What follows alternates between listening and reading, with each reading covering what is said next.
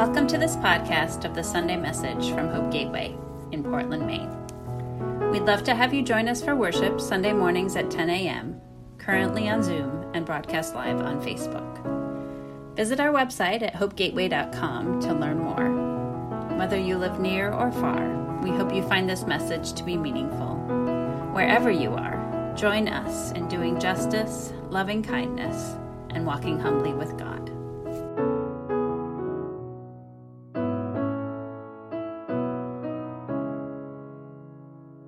Good morning. My name is Ophelia Hukini. She, her, and hers are my pronouns, and I am the worship coordinator here at Hope Gateway.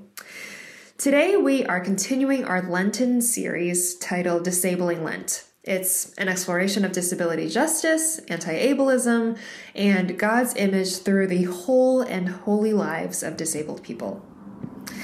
Last week, Phil preached about how love transforms us to desire wholeness and relationship with each other even when, and perhaps especially when, we inevitably change with age, growth, and disability. The week before that, Mitzi brought us a message about how none of us are exempt from God's grace, just as we are. Every body, every person deserves to approach God without institutions gatekeeping the way. Courtney spoke about how easy it can be to reduce people into stories of heroism or villainism, I guess if that's a word, but how in actuality, people with disabilities, and in fact, all people, live full and complicated lives, and we are not to reduce each other into stories. And Sarah kicked off this series by talking about how our lives are holy and beautiful regardless of our productivity, thanks be to God, and that disabled people are not holy and beautiful because of some achieved level of utility to the world, but simply because they exist. This week, we continue to examine Jesus' life with a focus on disability inclusion. And in particular, I want to contrast two events recorded in the gospel that's commonly attributed to John. Neither of these stories are inherently about disabled people, but I think there's still an important message about disability here. So in John 4, Jesus asks a lone Samaritan woman at a well for some water, and she draws some up for him, though it was pretty taboo in their setting for a Jewish man to ask a Samaritan woman for water. She was seen socially as beneath him in the hierarchy of their time. And Jesus then tells the woman that he knows who she is and the circumstances of exclusion that brought her to the well at that hot and lonely time of day. This woman had been ostracized by her community and treated poorly by the long list of men to whom she'd been married. In a patriarchal society, she had a lot of limits to her choices, and a lot had been chosen for her. But Jesus knew all of this. He knew all the pain that she bore, knew that she was taking a risk to trust a strange man like him, and a Jewish man at that, who was seen as um, above her. And John 4, uh, verses 28 and 29, goes on to say this the woman put down her water jar and went into the city. She said to the people, Come and see a man who has told me everything I've done. Could this man be the Christ? They left the city and were on their way to see Jesus.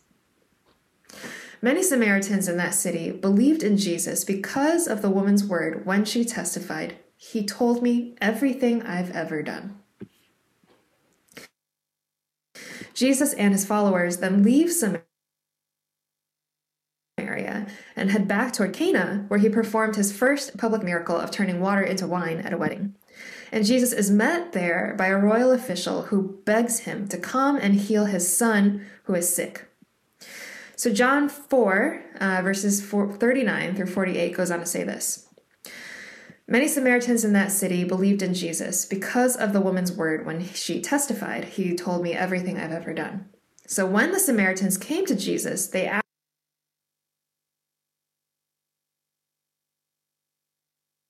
Many more believed because of his word, and they said to the woman, We no longer believe because of what you said, for we have heard for ourselves and know that this one is truly the Savior of the world. After two days, Jesus left for Galilee.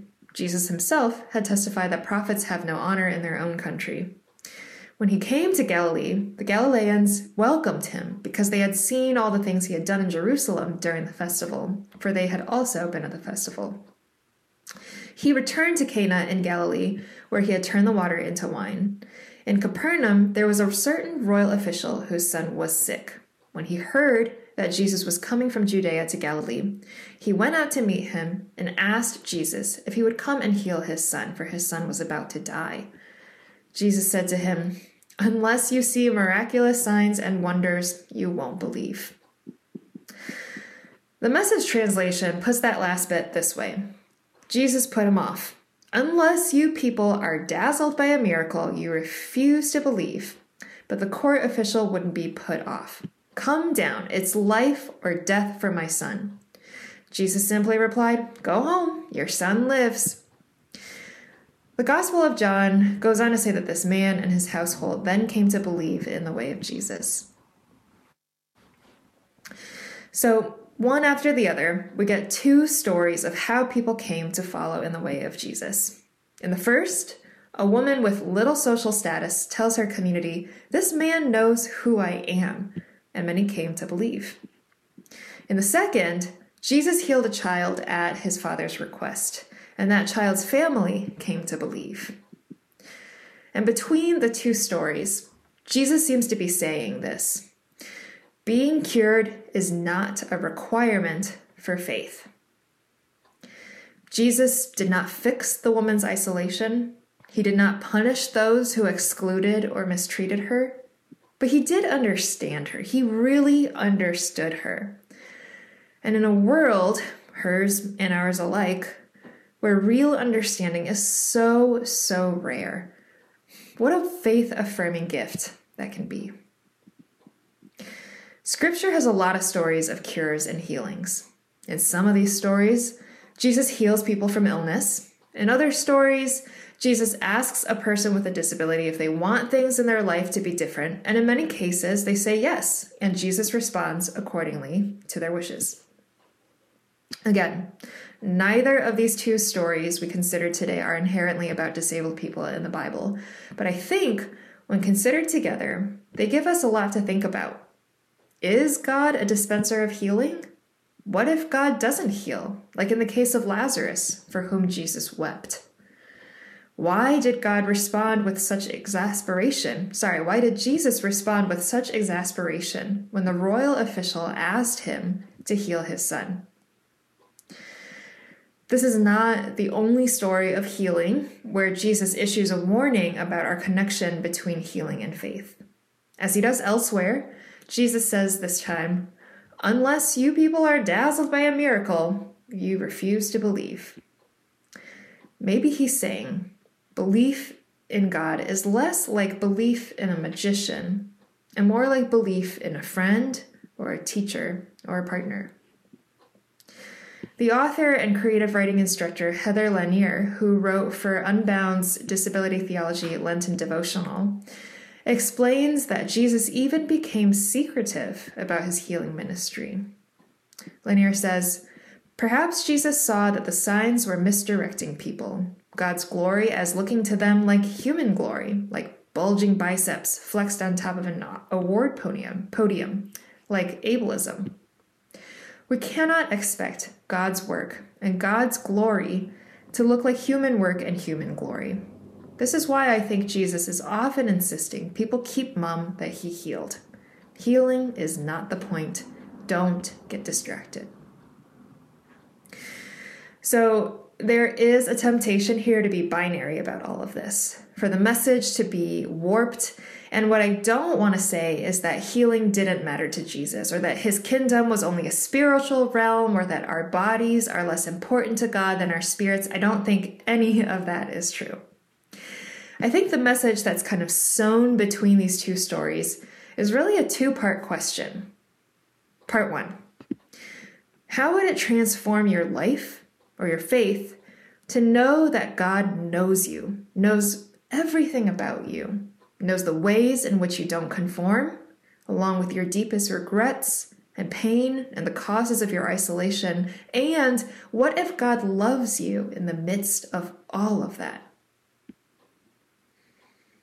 And part two How would it transform the world if the world knew that such a love was alive in you? I want to bring in some related wisdom from Nancy Eiesland, um, a groundbreaking Christian disability theologian. She says, Jesus Christ, the disabled God, is not a suffering servant or a conquering Lord. Rather, this contextualization of Jesus enables that the Christ understood as the stranger, the outcast, the hungry, the weak, the poor, and I would add person with disabilities, makes the traditional male Christ less significant. Jesus Christ, the disabled God, is not a romanticized notion of overcomer God. Instead, here is God as survivor. The image of survivor here evoked is that of a simple, unself pitying, honest body for whom the limits of power are palpable but not tragic. The disabled God embodies the ability to see clearly the complexity and the mixed blessing of life and bodies without living in despair. This revelation is of a God for us who celebrates joy and experiences pain, not separately in time or space, but simultaneously. So, I am a neurodivergent person. Like almost an entire 3% of the world, I live with ADHD. ADHD is a highly hereditary disorder, and though I was born with it and it has had an impact on every facet of my life, I was actually only diagnosed as an adult when the coping mechanisms that I developed over a lifetime no longer worked to mask the difficulties that I had.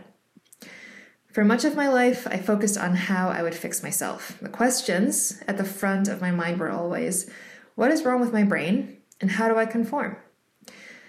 But I'm learning from neurodivergent friends and experts, from disability advocates, and from trial and error in my own life to spend less time attempting to fix myself in order to earn love, and more time attempting to solve the problems that I encounter in a world that's just not built for neurodivergent people. And I am learning, or trying to learn, that God is not so preoccupied with fixing us. What we have instead is the presence of God, the wisdom of those who came before us, and the company of those who pave the way today. What we have is God's presence, God's being with. A God who, as Nancy Eiesland put it, celebrates joy and experiences pain, not separately in time or space, but simultaneously. Lent is a season of being with, not of fixing. We keep retelling this story every year, not because we think it's going to end differently somehow, but because we know how it ends every time. Jesus is born and Jesus lives. Jesus will go to the garden and he will ask for things to be different. Jesus will pray and be in the presence of God, and things will not change for him. Jesus will undergo the trial ahead of him. But that is a story for another time. Amen. Thanks for listening to this week's sermon. To hear more about Hope Gateway and to discover how together we can do justice, love kindness, and walk humbly with God, visit our website at hopegateway.com.